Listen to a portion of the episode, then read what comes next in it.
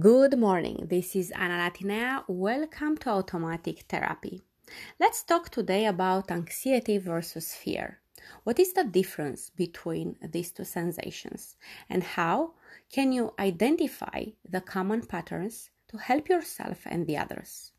Let's take the example of Jenny. Jenny is a mother and has a great job, but she's worrying continuously about her kids, family, um, her job performance. This is a clear case of anxiety, continuous danger perception involving negative mood, uh, negative thoughts, continuous worrying behavior, and state of tension.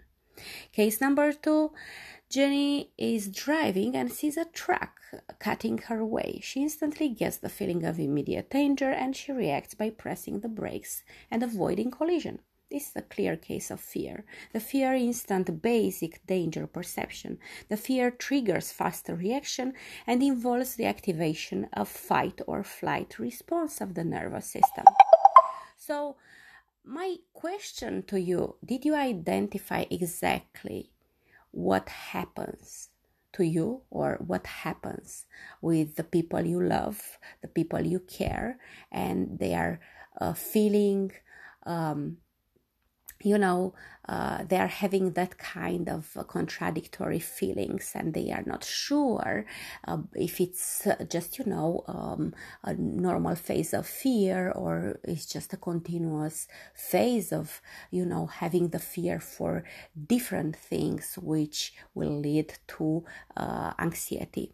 So, my advice to you is just to try to find to distinguish between anxiety, which is an irrational fear, and uh, the fear itself when the fear as feeling could help you to know to to to save you uh, to save you from from an imminent danger so find the help you need at early stage uh, when you are dealing with anxiety, as ignoring the signs will lead to chronic anxiety disorders.